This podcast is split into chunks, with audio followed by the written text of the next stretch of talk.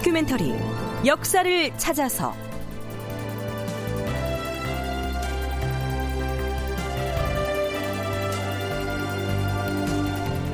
제 675편 선종과 교종을 다시 세우다. 극본 이상락 연출 정혜진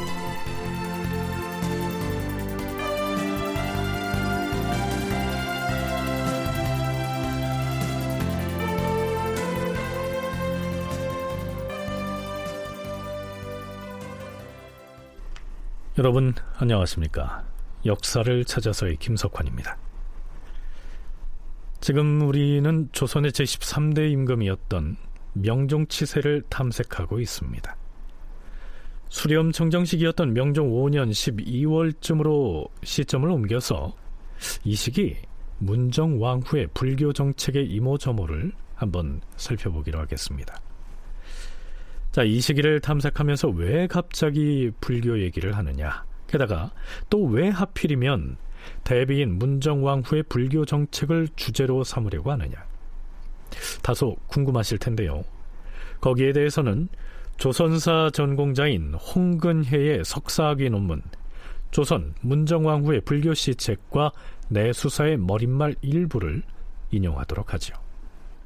대비는 선왕의 왕비라는 지위와 더불어 국왕의 어머니라는 지위가 더해지면서 조선에서 특별한 지위를 지녔다. 이러한 대비의 지위는 국가 운영에도 반영되어 정치적으로는 대비의 수렴 청정이 시행되었고 경제적으로는 대비에 대한 봉양으로 왕실 재정 지출에 영향을 주었으며 사회적으로는 불사를 거행하는 등 불교가 유지될 수 있도록 영향력을 행사하였다. 조선 전기의 대비 중에서 가장 큰 영향력을 행사했던 대비는 명종 때의 문정왕후였다. 그는 명종이 즉위하면서 9년여 동안이나 수렴청정을 맡게 되어 강력한 권력을 행사하였다. 또한 폐지되었던 선교양종을 비롯하여 승과와 도첩제 등의 불교 정책을 복구했으며 대비의 내수사 활용이 강화되었다. 네. 이상 소개한 인용문 중에서 우리가 앞으로 전개해 나갈 내용을 상징하는 가장 중요한 키워드는 선교 양종과 내수사입니다. 자, 그러면 관련 기사가 있는 명종실록 속으로 들어가 보시죠.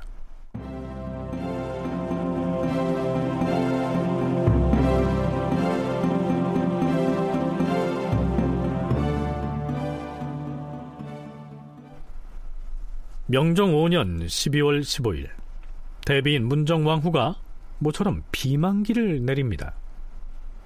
비만기라고 하는 것은 임금의 명령을 적어서 신하에게 내리는 문서를 일컫는데요. 문정왕후가 을사사와 국면에서 유님, 유관, 유인숙 등 세 사람을 제거할 때에도 동생인 윤원형에게 은밀하게 비만기를 내렸었죠. 자, 이번엔 우의정에게 내렸는데요. 그 우의정의 이름은 상진입니다.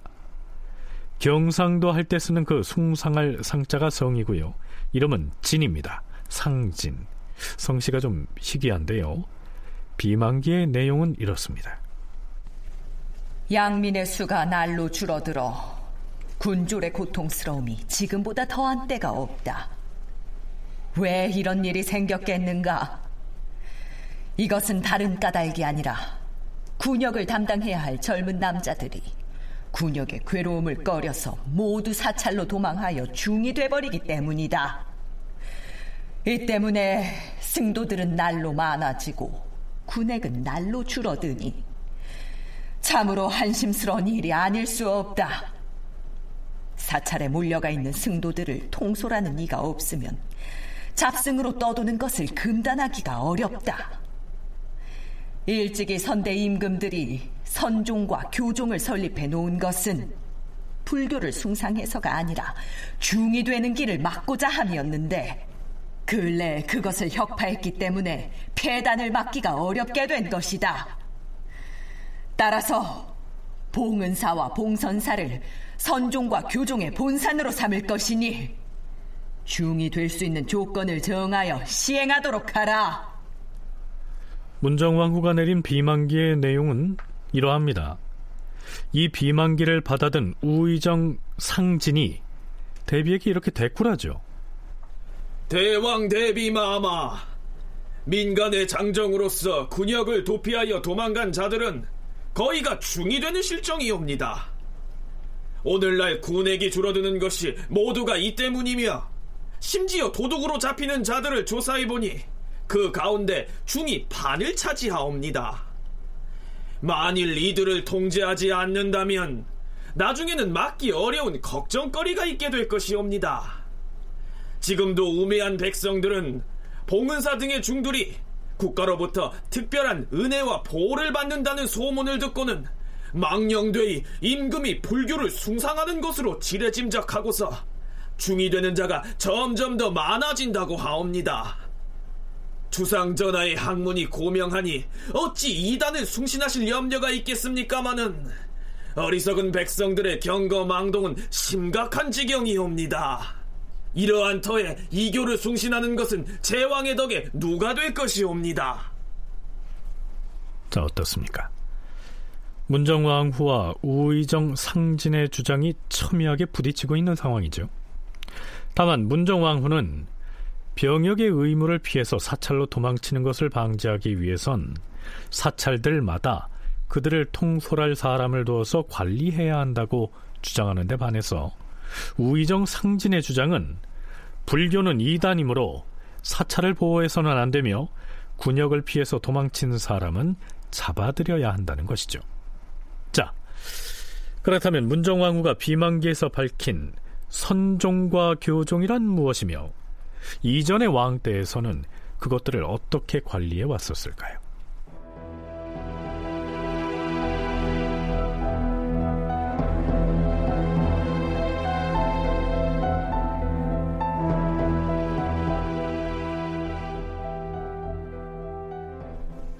네, 우선 용어 정리부터 하고 넘어가지요. 앞에서 거론한 선종과 교종은 불교의 종파입니다. 때게 선종은 석가모니가 수행했던 것처럼 마음을 고요히 해서 깨달음에 이르기 위한 종파고요. 교종은 석가모니의 가르침이 적힌 경전을 공부해서 깨달음에 이르려는 종파다. 뭐 일단 이렇게 이해하면 되겠습니다. 그렇다면 우리나라 불교의 종파는 그 둘뿐이었을까요? 아니었습니다. 불교 국가인 고려를 멸망시키고 건국한 조선은 태종 때에 불교를 12개 종파 242개의 사찰로 일단 정비합니다. 그리고 세종 6년 4월 예조에서 임금에게 이렇게 고합니다. 참고로 실록에 나타나는 석씨는 불교를 세운 석가모니를 이루는 말입니다. 주상 전하, 석씨의 도는 본래 선종과 교종 둘뿐이었는데 그 뒤에 일곱 개의 종파로 나누어졌사옵니다. 서울과 지방에 많은 사찰들이 세워지면서 각각의 종파에 소속되었는데 그 수요가 엄청나게 많지만 중들이 사방으로 흩어져서 절을 비워두는 바람에 이제는 무너지고 허물어지는 절들이 많사옵니다. 그러므로 예조에서는 이들을 정비하여 조계종, 천태종, 총남종 등 세 개 종파를 합쳐서 선종으로 하고 화엄종, 자은종, 중신종, 시흥종 등 네 개 종파를 합쳐서 교정으로 할 것이옵니다. 또한 서울과 지방에 있는 모든 절들 중에서 중들이 우거할 만한 번듯한 곳을 가린 다음에 선중에 18개, 교중에 18개 사찰을 소속시켜서 도합 36개 소의 사찰만을 남길 것이옵니다. 그런 다음 토지를 넉넉하게 제공하고 사찰에 우거하는 중들의 인원을 정하며 무리지어 불도를 닦도록 할 것이옵니다. 자, 이때 예조에서 보고한 문서에는 그 36개의 사찰 이름들이 일일이 열거돼 있고요. 각 사찰마다 몇 명의 승려를 둘 것인지, 또한 사찰 소유의 토지인 사사전을 얼마나 허용할 것인지에 대한 내용들이 세세하게 기술되어 있습니다. 자, 그럼 그 이후에는 어떻게 됐을까요? 진주교육대학 윤정 교수와 경희대 한춘순 교수의 설명 들어보시죠. 조선이라는 나라에서 불교 정책이라고 하면 선종과 교종의 양종단이 있고 여기에 18개의 절들이 포함되는 36사의 불교 정책 이게 소위 말하는 세종 때 마련된 조선시대의 불교 정책의 핵심적인 요소입니다. 그런데 이거 이후에 연산군 때 사사전을 전부 혁파해버리는 어, 정책이 펼쳐지게 됩니다. 그런데 연산군이 중종 반정으로 날아가게 되면서 중종 반정이 이루어지면 중종 반정 당시의 모든 조치의 특징은 성종 때까지 있었던 모든 정치를 복구한다라는 거기 때문에 사사전 아, 절이 관리하고 있는 사사전도 돌려주는 것으로 일단 결론이 나서 어, 중종 때도 굉장히 반대는 많았지만 돌려주는 것으로 이루어졌습니다. 단지 선교 양정은 양종은 복설되지 않았습니다. 우리가 폭군이라고 알고 있는 연산군은 불교에 대해서 더욱 가혹했어요. 뭐 완전히 도첩제 승과 다 폐지합니다. 그런데 이제 중종의 즉위를 하면서 사원의 수조지를 일부 환급하는 그런 조치를 취하고요. 이제 그 부침이 참 많았는데 불교의 위상은 축소된 것은 확실한 분명한 사실인데요. 그 종교적 의미는 여전했던 거예요. 인간이란 존재는 아, 현실에 있어서는 강하지만 또 어떤 큰 문제에 닥치면 약한 존재일 수밖에 없지 않습니까? 그래서 그 종교적인 의미 때문에 또한 세종이나 세조와 같이 또는 중종대 문정왕과 같이 왕실에서 불교를 중시하는 그런 그 왕과 국왕과 왕후가 있었기 때문에 그 종교적 의미는 여전히 사가에서도 영향을 발휘하고 있었다. 문정왕 후가 불교 시책을 적극적으로 실시하기 시작한 것은 을사서와의 소용돌이가 잠잠해진 명종 4년 무렵부터였습니다. 그해 8월 7일 명종이 대비인 문정왕후가 참석하지 않은 상태에서 아침 경연에 나갑니다. 경연관으로 참석한 간관들이 불교 얘기를 꺼내지요.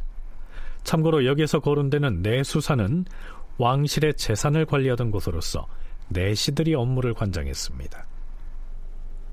전하, 요즘 들으니 내수사에서 불사를 숭상한다고 하옵니다. 선대 왕조에서는 사찰의 토지인 사사전을 모두 삭감하였었는데 지금은 그 땅들을 점차 사찰에 환급하고 있다고 하옵니다. 산사마다 주지들이 자리를 잡고 심지어는 능침 같은 데도 중들이 날이 갈수록 불어나고 있사옵니다. 전하께서는 이런 사실을 모르고 계시겠으나 이러한 것들은 전하의 성스런 다스림에 이만저만 누를 끼치고 있는 것이 아니옵니다. 성윤관 유생들이 상소를 올려서 이 문제를 간쟁하려다 도중에 그만두었다고 하는데 유생들의 이러한 태도 역시 선비의 기계와 습속이 경박해진 까닭이니 더욱 한심스럽사옵니다.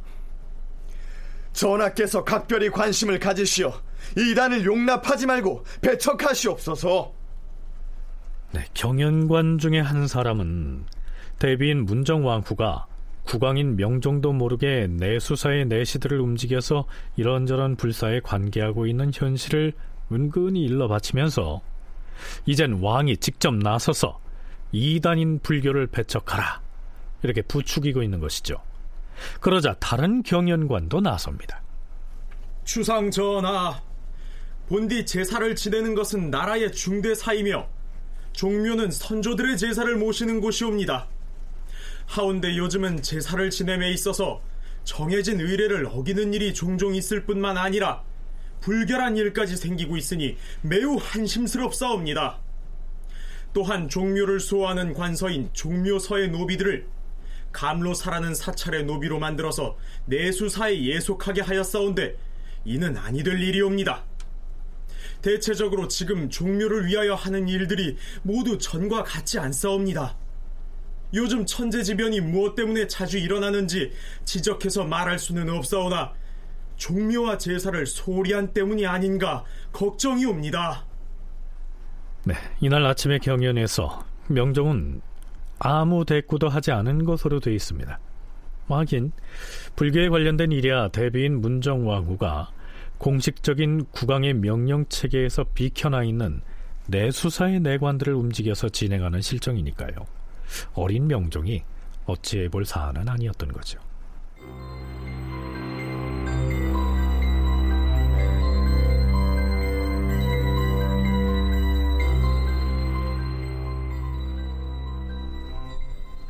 그로부터 한 달 보름쯤 지난 명종 4년 9월 8일 문정왕후와 사찰에 관련된 사안들이 공식적인 통로를 통해서 문제거리로 등장합니다.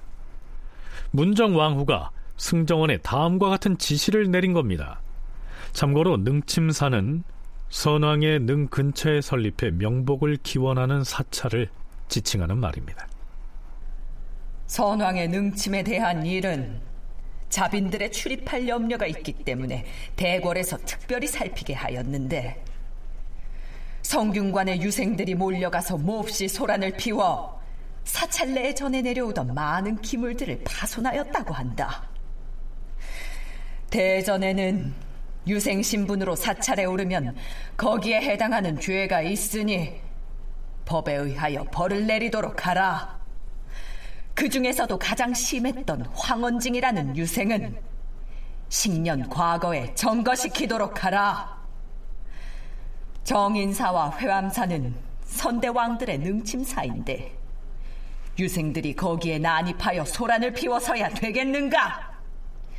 봉은사와 봉선사의 예에 따라서 유생의 출입을 금하는 방을 붙이도록 하라. 네, 앞에서 덕종대왕의 능침사가 회암사라고 했습니다. 여기에서 말하는 덕종은 정식 국왕은 아니죠. 세조의 아들인데요. 그의 아들인 성종이 왕위에 오르자 사후에 덕종으로 추존된 말하자면 추존왕이죠. 어찌됐든 이 선왕의 능침사에 성균관 유생들이 몰려가서 소란을 피웠고요. 문정왕후는 유생들 중에서 가장 심하게 소란을 피운 황원징에 대해서만은 특별히 과거에 응시할 자격을 정지시키는 정거 조치를 내린 겁니다. 한춘순 교수의 얘기입니다. 문정왕후는 그 의숙공주의 그 제군이었던 정토사의 그 상망제가 유생의 상사로 방해를 받았다고 이런 보고를 받고요. 능침 사찰에 유생의 출입을 금지합니다. 그런 일이 있었다는 이유를. 그리고 이걸 어기면 과거에 볼 수 없게 하겠다. 네, 점거하겠다는 전교를 내립니다. 그런데 또 명종 4월 4년 9월에 덕종과 세종의 능침사였던 정인사와 해암사에서 유생이 상사하면서 예, 또 몸싸움이 난 거예요. 근데 그 주모자가 황언징이라는 인물이었는데 문정왕후가 10년 과거, 3년마다 한 번씩 보는 과거에 점거를 시킵니다. 실제로. 자, 그렇다면 승정원의 승지들은 어떤 반응을 보일까요? 대비마마, 유생이 절에 올라가는 것을 금지하는 법이 대전에 실려 있긴 하오나 조종조로부터 유생들이 절에 가서 독서하는 것은 이미 풍습이 된 지 오래이옵니다. 그리고 조정 4대 붙이고 절에 가서 독서하지 않은 사람이 누가 있사옵니까? 특별히 봉선사와 봉은사는 법으로 금지되어 있으나 황원징 등이 들어갔다는 그 두 사찰에 대하여는 별다른 근법이 없으므로 올라가서 독서하는 자들이 간혹 있었사옵니다. 가지 못하도록 법을 세우고 나서 다시 그 절에 가는 자가 있으면 그때 가서 죄를 다스리는 것이 어떻게 싸웁니까? 그 두 절의 출입을 금하는 것은 법이 아직 행해지지 않아서 그렇게 된 것이니 지금부터는 방을 붙이고 소상히 알리도록 하라. 다만 황원징이라는 자는 범한 죄가 매우 중하니 일차에 하나여 10년 과거에 응시하지 못하게 하라. 네, 유교를 신봉하는 성균관의 유생들이 불교를 이단이라고 배척하면서도 남의 종교 시설인 사찰에 들어가서 자신들이 믿는 종교의 경전인 공자와 맹자를 소리내서 읽는다. 자, 지금의 가치관으로 생각하면 말이 안 되는 것 같지요. 그런데 당시에는 유생을 포함한 사대부들이 이 절에 들어가서 독서하는 것이 유행이었던 모양입니다. 그 유생들은 불교 자체에 대해서는 굉장히 비판적인 자세를 가집니다.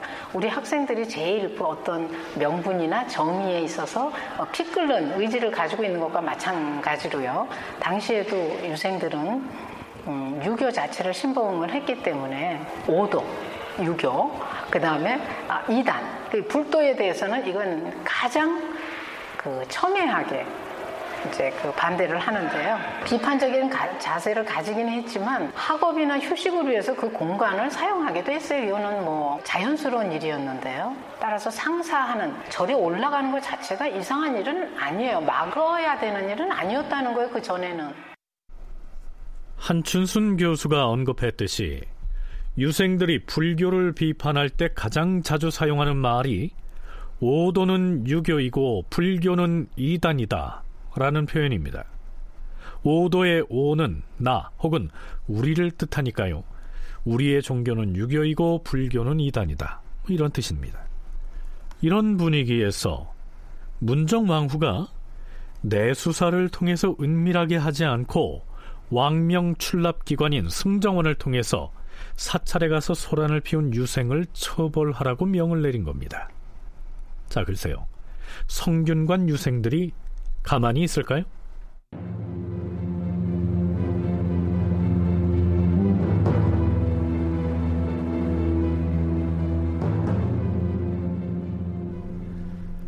아닌 게 아니라 열흘 남짓 지난 9월 20일 성균 생원 안사준을 포함한 유생들이 집단으로 상소를 올립니다. 삼가 생각하건대 주상 전하께서는 주나라의 성왕같이 어린 처지의 왕위에 올랐으나 지금껏 법도를 무너뜨린 실수가 없었으므로 모든 백성들이 고개를 들고 발돋움하면서 밝은 가르침이 내려지기를 바라고 있사옵니다.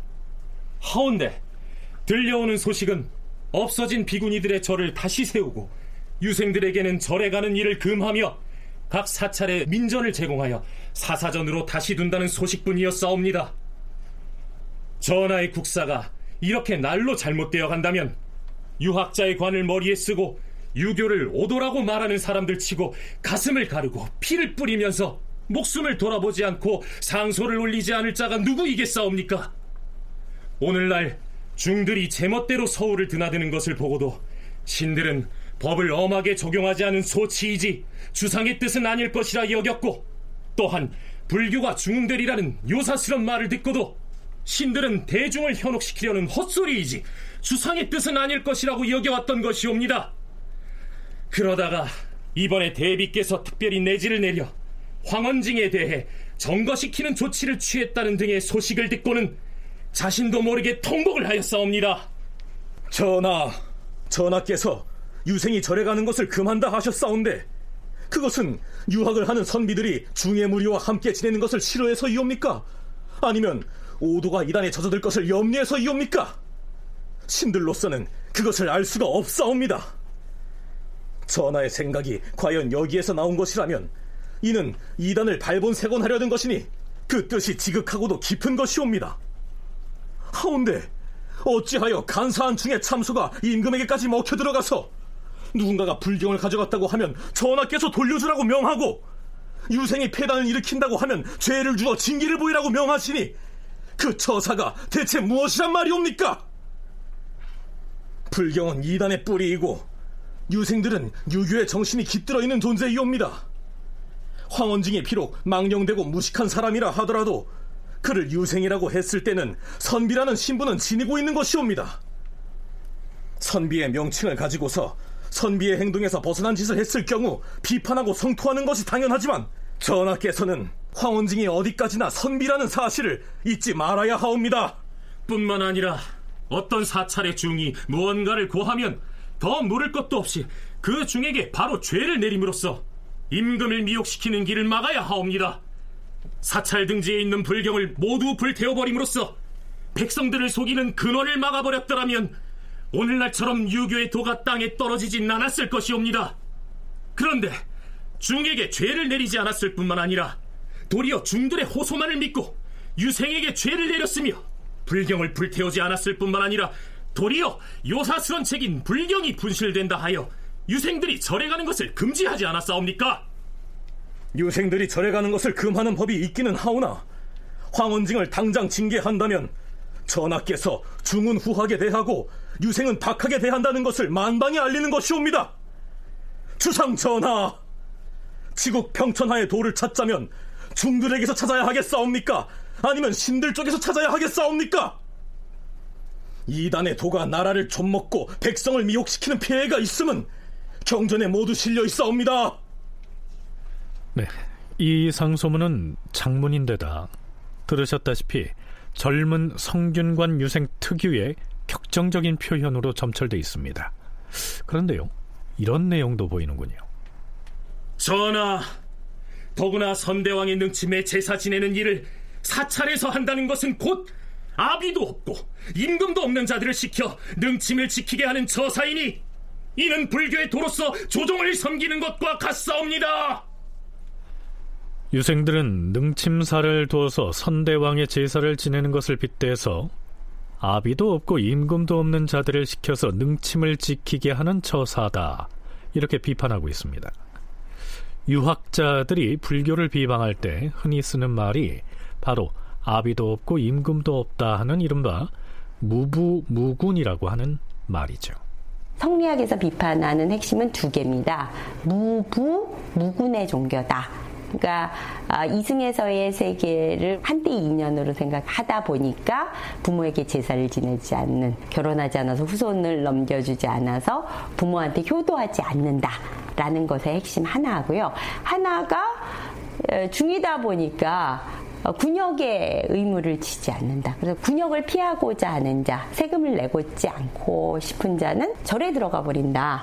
그러면 전체적으로 국역의 기반, 국가의 세금 낼 기반들이 줄어들기 때문에 다른 백성들한테도 피해가 되고 결국 그것은 과세의 부담으로 나온다. 라는 거고요. 주로 국가에서 크게 문제가 되는 건 군역 자원이 부족해진다. 피역을 위해서 자꾸만 절에 백성들이 도망가 버린다.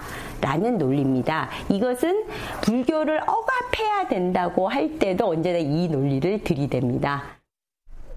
네, 본래는 부모도 없고 임금도 없다 하는 의미의 무부무군이었는데 군역을 회피해서 절에 들어간 사람들이 많았기 때문에 그걸 빗대서 임금군 대신에 군사 군자를 써서 풍자적으로 표현하기도 했던 모양입니다. 유생들이 올린 상소문의 말미는 이렇게 되어 있습니다. 삼가 바라건대 전하께서는 요사스런 중에 목을 베고 사찰에 들어갔던 유생의 죄를 용서하시옵소서. 장차 중을 감싸주는 마음을 옮겨 백성을 사랑하시고 부처를 받들던 정성을 돌려 선비를 배양하시옵소서. 산에 있는 사찰은 모두 회철하고 백성으로 중이된 자에게는 중죄를 내리시며 사찰의 재산으로 다시 내려진 민전을 모두 환수하시옵소서. 그렇게 하신다면 우리 백성과 우리가 받드는 유교에 그보다 다행한 일이 없을 것이며 전하께서 도를 중히 여기시는 정성도 극진해질 것이옵니다. 전하께서 부처를 숭배하신다는 말은 한갓 헛소문임을 신들에게 보여주시옵소서. 네, 물론 이 상소문에서 지칭하고 있는 임금을 나타내는 윗상이라고 하는 호칭은 명종이 아니고 대비인 문정왕후를 일컫겠지요. 자, 그렇다면 성균 유생들의 상소에 대해서 무엇라고 대꾸했을까요? 상소문에 대한 응답은 국왕의 교지로 내려가게 되죠. 유생이 절에 가는 것을 금하는 것은 조종조에서부터 내려온 법이지 과인이 새로 만든 법이 아니니라. 요사이 중의 무리들이 추잡하기 때문에 대비께서 능침을 살피기 위하여 간혹 내수사의 내관을 보내기도 하였던 것인데 황원징이 능침에서 폐단을 일으켰을 뿐만 아니라 심지어 절의 물건까지 훔쳐갔기 때문에 대비께서 놀랍게 여기고 그렇게 하신 것이지 과인이 부처를 숭배해서 그렇게 한 것은 아니니라 따라서 황원징은 사면할 수 없다 그리고 죄 없는 중에게 어떻게 죄를 내릴 수 있겠는가?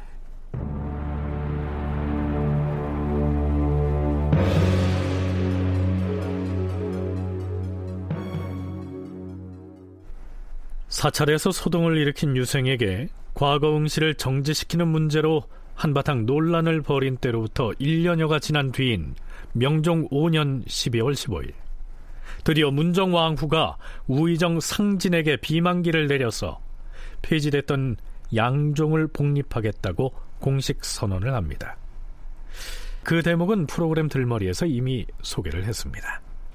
어쨌거나 대비가 선종과 교종 등 양종을 공식적으로 복립하겠다고 천명하고 나섰으니 대간이 가만히 있지 않았겠죠. 주상 전하, 양민이 날로 줄어드는 것을 근심하시고 부역을 피해 도망가는 자들이 해마다 늘어나는 것을 민망히 여겨서 이를 방지하기 위하여 특별히 선종과 교정을 회복하시겠다 하셨사온데 부득이한 데서 나온 조치라 여기옵니다. 그러나 이단인 불교는 매양 치성할까 염려를 하는데도 더욱 치성해지고 오도인 유교는 언제나 쇠퇴할까 걱정하는데도 더욱 쇠퇴해지는 현실이옵니다. 이번 일은 실로 오도와 이단의 성세를 가르는 계기가 될 것이옵니다. 하오나 이번에 양종을 복립한 주상전하의 의도가 어디에 있는지를 모르겠사옵니다. 조정의 신하들도 모르겠사온데 더구나 시골 벽촌의 어리석은 백성들이야 어떻게 알겠사옵니까? 전하, 양민들이 중이 되려고 하는 것은 그것을 금지하는 법이 없어서가 아니라 실로 오늘날 백성을 침탈하는 일이 많기 때문이옵니다. 또 전에는 중이 되어봤자 아무 이익이 없었는데도 많이 몰려들었는데 하물며 선종과 교종의 법을 세워서 중을 영화롭게 보호해 준다면 너도 나도 중이 되겠다고 몰릴 것이옵니다. 이것은 결국 양민이 사찰로 도망치는 것을 금지하는 방법이 되지 못할 뿐만 아니라 도리어 그들이 중이 되도록 몰아넣는 것이옵니다. 어찌하여 양민이 날로 줄어들면 근심하면서도 도리어 더 줄어들게 만들고 국가의 군역을 피해 도망가는 자가 해마다 늘어나는 것을 민망히 여기면서도 오히려 더 늘어나게 하는 것이옵니까? 이번에 양종 복립은 오도와 이단이 서로 쇠퇴하고 융성하는 계기가 되는 것은 말할 것도 없고 군역을 피해 달아나는 것을 금지하려는 의도에 있어서도 전혀 도움이 되지 못할 것이오니 선종과 교종을 복립하라는 명을 거두시옵소서. 그건 그렇지 않다. 선종과 교종에 관한 일은 불교를 숭상하기 위해 그렇게 한 것이 아니다. 이 문제를 경연에서도 의논하였고 성균 유생들 또한 그 폐단을 진술하는 상소에서 모두 입을 모아서 군액이 날로 줄어드는 것은 다른 까닭이 아니라 군역을 꺼려서 백성들 중에 아들이 서너 명 있으면 태반이 중이 되려고 하기 때문이다 라고 하였는데 대비께서는 바로 이 폐단을 없앨 생각을 하셨으나 다른 방책이 없기에 부득이 조종조의 법을 거듭 밝힌 것일 뿐이다. 백성들이 모두 중이 되고 심지어는 도둑 중에 반 이상이 중이라고 하였는데 만일 사찰에 통령을 두어서 대전의 법에 따라 시행한다면 백성들이 제멋대로 중이 될수 없게 되고 군절도 더 많아질 것이 아니겠는가?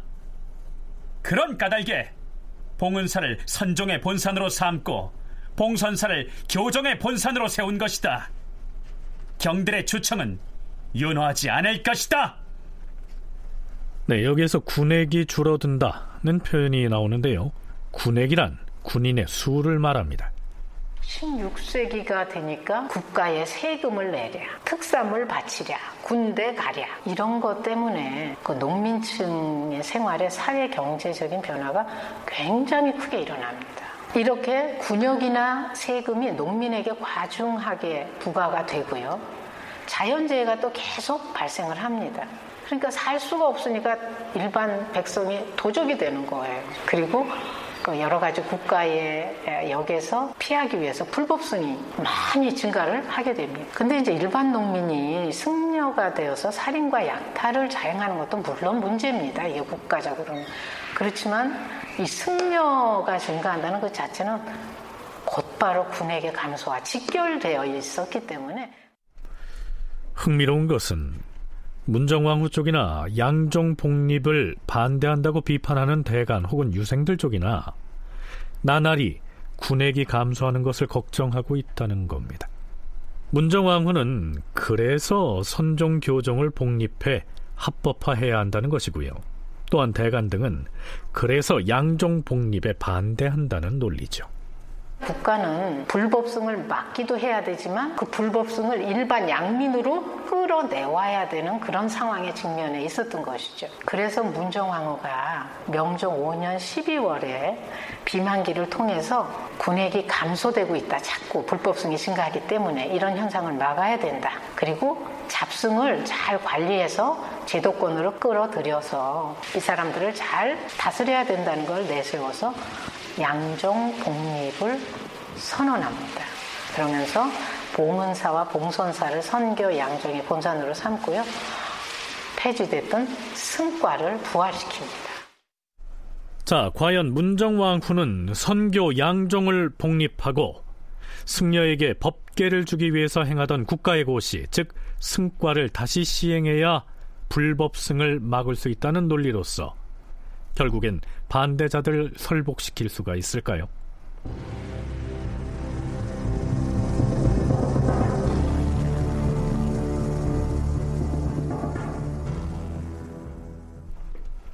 명종 5년 12월 17일 사헌부에 이어서 이번엔 사간원에서 나섭니다. 전하, 한쪽이 쇠하면 한쪽이 융성하게 되는 것은 필연적인 형세이며 임금이 좋아하면 신하들은 더욱 좋아하는 것이 고금의 분명한 징험이옵니다.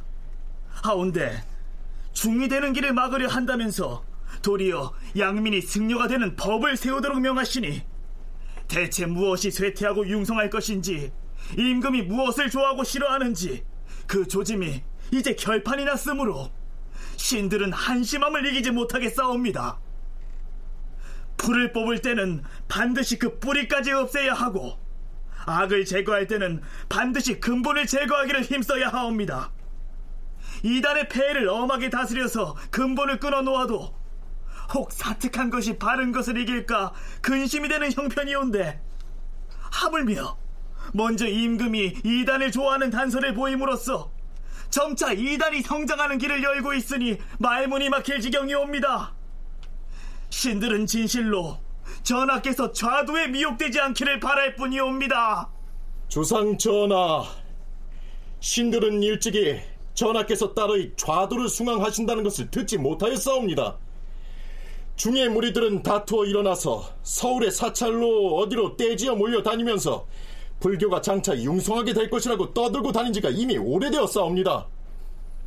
대비께서 내리신 비망록은 바로 중이 되는 길을 넓히는 명령인데 이것으로 양민이 날로 감소되고 군액이 날로 줄어드는 것을 막을 수 있다고 여기시옵니까? 일단 양종 복립의 어명이 내린 뒤에는 백성들이 중이 되고자 몰려가도 이를 금할 수가 없을 것이오니 중들이 날로 불어나는 것과 중이 도적질을 자행하는 것을 도승법으로 막을 수 있겠사옵니까? 반복해서 생각해도 이렇게 해서 좌도가 성해지면 결코 유익함은 없고 해만 생길 것이므로 감히 말하지 않을 수가 없사옵니다. 양종 복립의 명을 도로 거두시옵소서. 네. 여기서 왼쪽을 나타내는 좌에다 길 도자를 쓰는 좌도라고 하는 것은 자신이 믿는 종교 이외의 다른 종교를 낮추어서 이르는 말입니다. 물론 여기에선 불교를 말하죠. 그런데요. 막상 이전부터 내수사를 통해서 여러 사찰들을 관리해 왔고 이 시기 양종 복립을 독단으로 선언해버린 문정왕후 그녀는 유생들에 이어서 대간이 전면적으로 일어나 격한 반대의 주장들을 거칠게 토해내는데도 별로 흔들리거나 당황한 기색을 보이지 않습니다.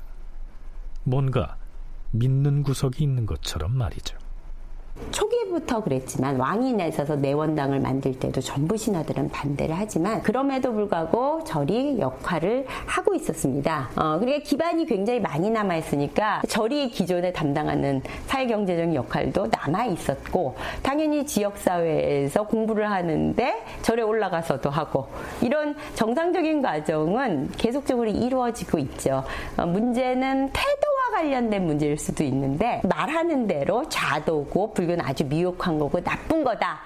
라고 생각하고 믿는 사람이 직접 절에 가서 행패를 부리고 이런 상황이 발생해도 유생이니까 나이도 어리고 또 어, 우리는 성리학을 중시하니까 이렇게 봐주고 넘어가는 단계도 있고요. 이것에 대해서 이것은 있을 수 없는 일이다. 라고 나설 수도 있습니다.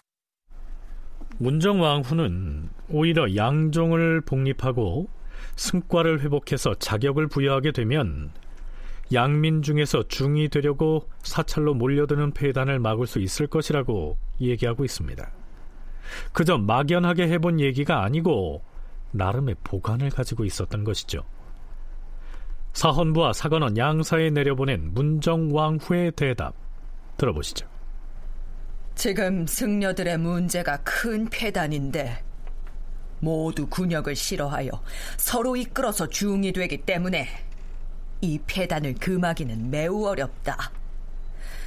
그렇기 때문에 조종조에서 행하였던 예전의 법을 거듭 되살리려는 것이다. 중들에게 통령이 없다면 진짜 중인지 불법승인지 그 진위를 살필 수도 없고 백성들 역시 서로 이끌어 중이 될 것이므로 부득이하여 이 법을 거듭 밝히는 것이지 그 법조문을 신설한 것은 아니다. 여기에서 되살리겠다고 한 것이 바로 통령입니다. 대통령 할 때 쓰는 그 통령인데요. 과거에는 사찰에 이와 비슷한 의미를 지닌 총령을 두었습니다. 조선 문정왕후의 불교 시 책과 내수사라는 논문의 저자 홍근혜는 해당 논문에서 이렇게 설명하고 있습니다. 문정왕후는 선교 양종을 회복한다는 것은 곧 사찰의 통령을 두어서 승려와 사찰을 통제하기 위한 것임을 선언하였다. 예전에는 사찰의 승려들 중에서 총령을 임명하였으므로 사찰에 자빈이 출입하는 일이 없었는데 지금은 절에 총령이 없기 때문에 군역을 피하기 위하여 자빈들이 떼지어 모여들므로 인하여 사찰에 도둑이 된 자들이 많다고 판단한 것이다. 잡승들이 많아져서 도적이 되므로 사찰들이 도적들의 소굴이 되는 상황을 근절시키기 위해서 사찰을 통제하고 승려를 통제할 수 있는 승통이 필요하다고 보았던 것이다. 네, 예전에 총령의 경우에는 사찰의 승려 중에서 뽑았지만 지금 문정 왕후가 말하는 통령은 교단과 승려들을 총괄해서 통솔하는 관직이 되겠죠. 과연 문정왕후의 의도대로 사찰마다 통령, 즉 승통을 두게 될까요? 그리고 과연 그것이 군액 감소 등의 문제 해결에 도움이 될까요?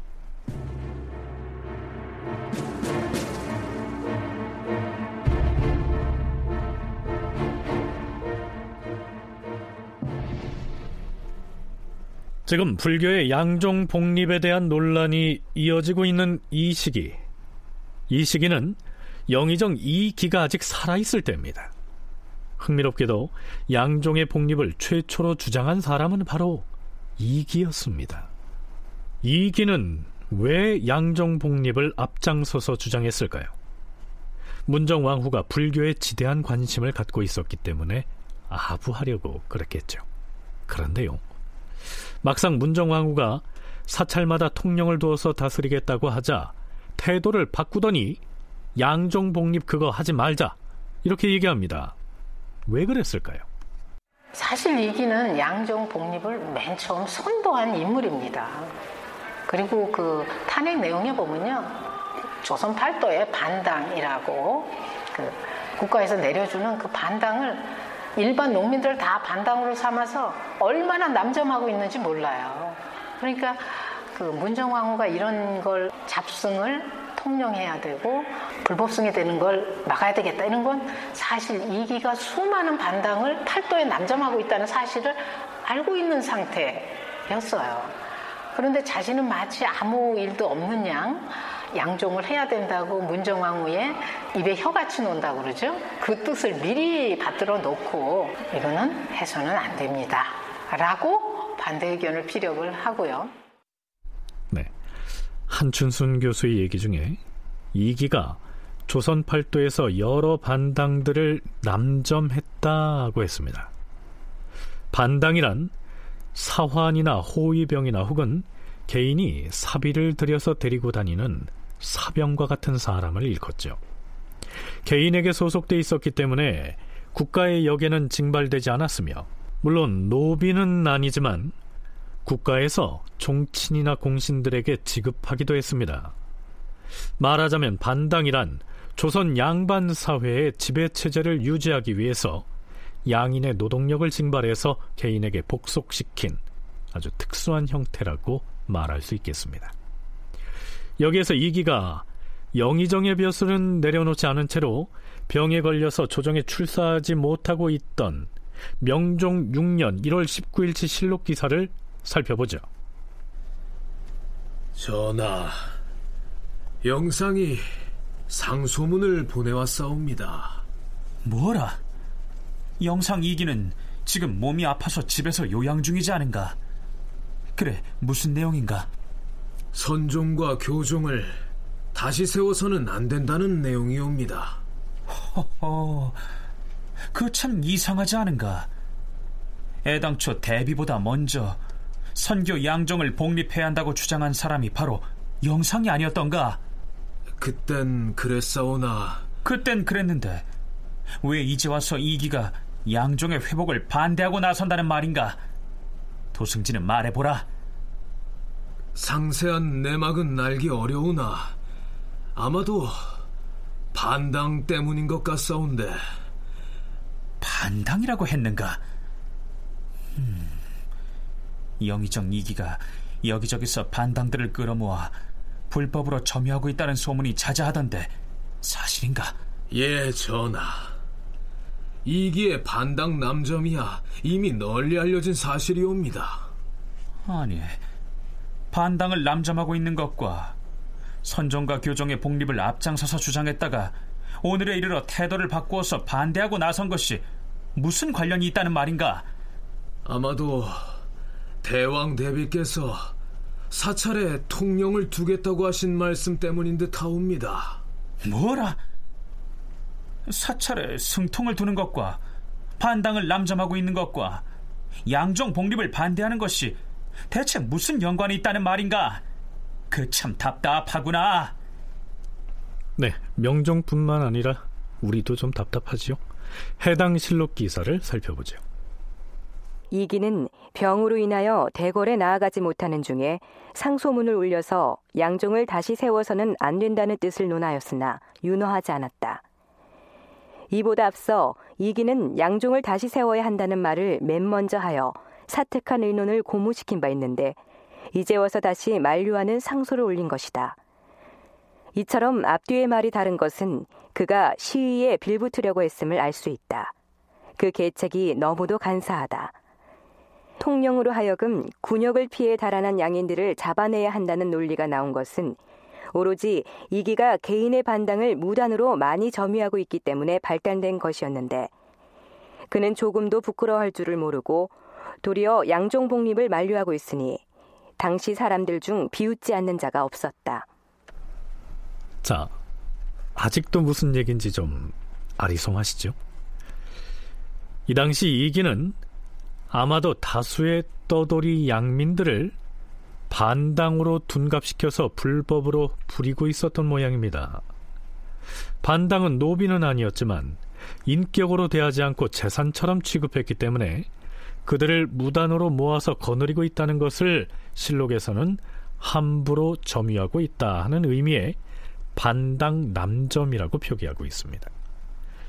이기는 자신이 남점하고 있는 양인 출신의 반당들이 아주 많았는데 만약에 문정왕후가 사찰마다 통령을 두어서 군역을 피해서 사찰로 도피한 불법승들을 적발해서 다시 역에 징발하는 등의 조치를 취하게 되면 그 와중에 자신이 무단으로 끌어모아서 거느리고 있던 반당들도 그 실체가 드러나게 되고 그렇게 되면 이기 자신도 문제가 되겠죠.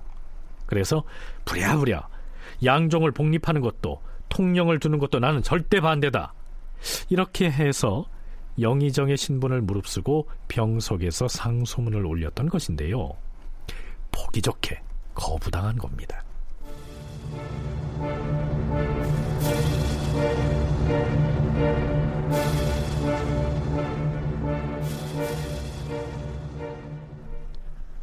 문정왕후의 양종 복립 선언을 두고 사헌부와 사관원에 이어서 홍문관을 포함한 승정원의 승지들까지 나서며 수차에 걸쳐 반대 상소를 올리지만 받아들여지지 않습니다. 그러나 아직까지 대신 그룹에선 말이 없었습니다. 명종 6년 1월 13일 좌의정 심연원이 대신들을 거느리고 편전으로 몰려갑니다. 새로 좌의정이 된 심연원으로 말하자면 명종의 비인 인순왕후 심씨의 조부가 된다고 말씀드렸는데요. 그가 대신들을 이끌고 나선 겁니다. 삼가 살펴보건대 전하께서 즉위하신 이후로 부지런히 경연에 나가시어 학문이 날로 고명한 경지로 나아가시니 서울과 지방의 신민들이 모두 성군의 치세가 오기를 열망하고 있었사온데 근래 인수궁에서 벌인 불사로 인하여 많은 사람들이 의혹을 품고 있사옵니다. 네, 당시 문정왕후가 인수궁에 머물고 있었기 때문에 인수궁은 곧 문정왕후를 지칭합니다. 심연원의 상언 들어보시죠. 신등은 주상의 학문이 고명하심으로 사악한 도를 숭상하여 믿지는 않을 것이라고 보장을 해왔사옵니다. 하운데 요즘 양종을 다시 설치하라는 명이 뜻밖에 나오게 되자 온 나라 인심이 실망하지 않은 자가 없사옵니다. 그래서 대간과 시종은 물론 유생에 이르기까지 대궐 문 앞에 엎드려서 다투어 논한 것이 벌써 한 달이 넘었사옵니다. 그런데도 전하께서는 아직도 깨닫지 못하시고 고집을 돌이키지 않으시니 인심이 흉흉해지고 조정의 여론이 점차 이반되어 가고 있는 것이옵니다. 임금은 나라에 의지하고 나라는 백성에게 의지하는 것이므로 군중의 마음을 얻으면 나라를 얻게 되고 이를 잃으면 나라를 잃게 되는 것이옵니다. 무릇 두려워해야 할 것은 백성이며 잃기 쉬운 것은 민심인데 민심이 한번 흩어지면 수습하기라 매우 어렵사옵니다. 삼가 바라건대 쾌히 공론을 따라서 민심을 안정되게 하시옵소서. 대비께서 양종을 복립한 뜻은 폐주 연산의 정치가 혼란했을 때 그것을 폐지했었으나 그 후에 온갖 폐단이 생겨나서 중들이 점점 불어나 도적이 되기까지 하여서 그 폐단을 구제할 수가 없게 되었기에 지금 다시 이 법을 세워서 그 폐단의 한 부분이라도 구제하고자 하는 것이라 하지 않았는가? 윤허하지 아니할 것이다. 하지만 문정왕후가 명종을 움직여서 양종의 보기를 이미 선언해버린 마당에 그걸 돌이키는 일은 쉬운 일이 아니었습니다.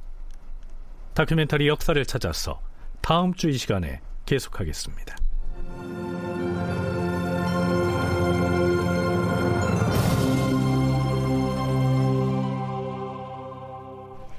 출연 남도형, 선우현수, 홍우백, 정의진, 이진무, 최결, 이다슬, 하지형, 김용, 김인형, 박주광, 임주환 해설 김석환, 낭독 김성화 음악 박복규 기술 이진세 윤기범.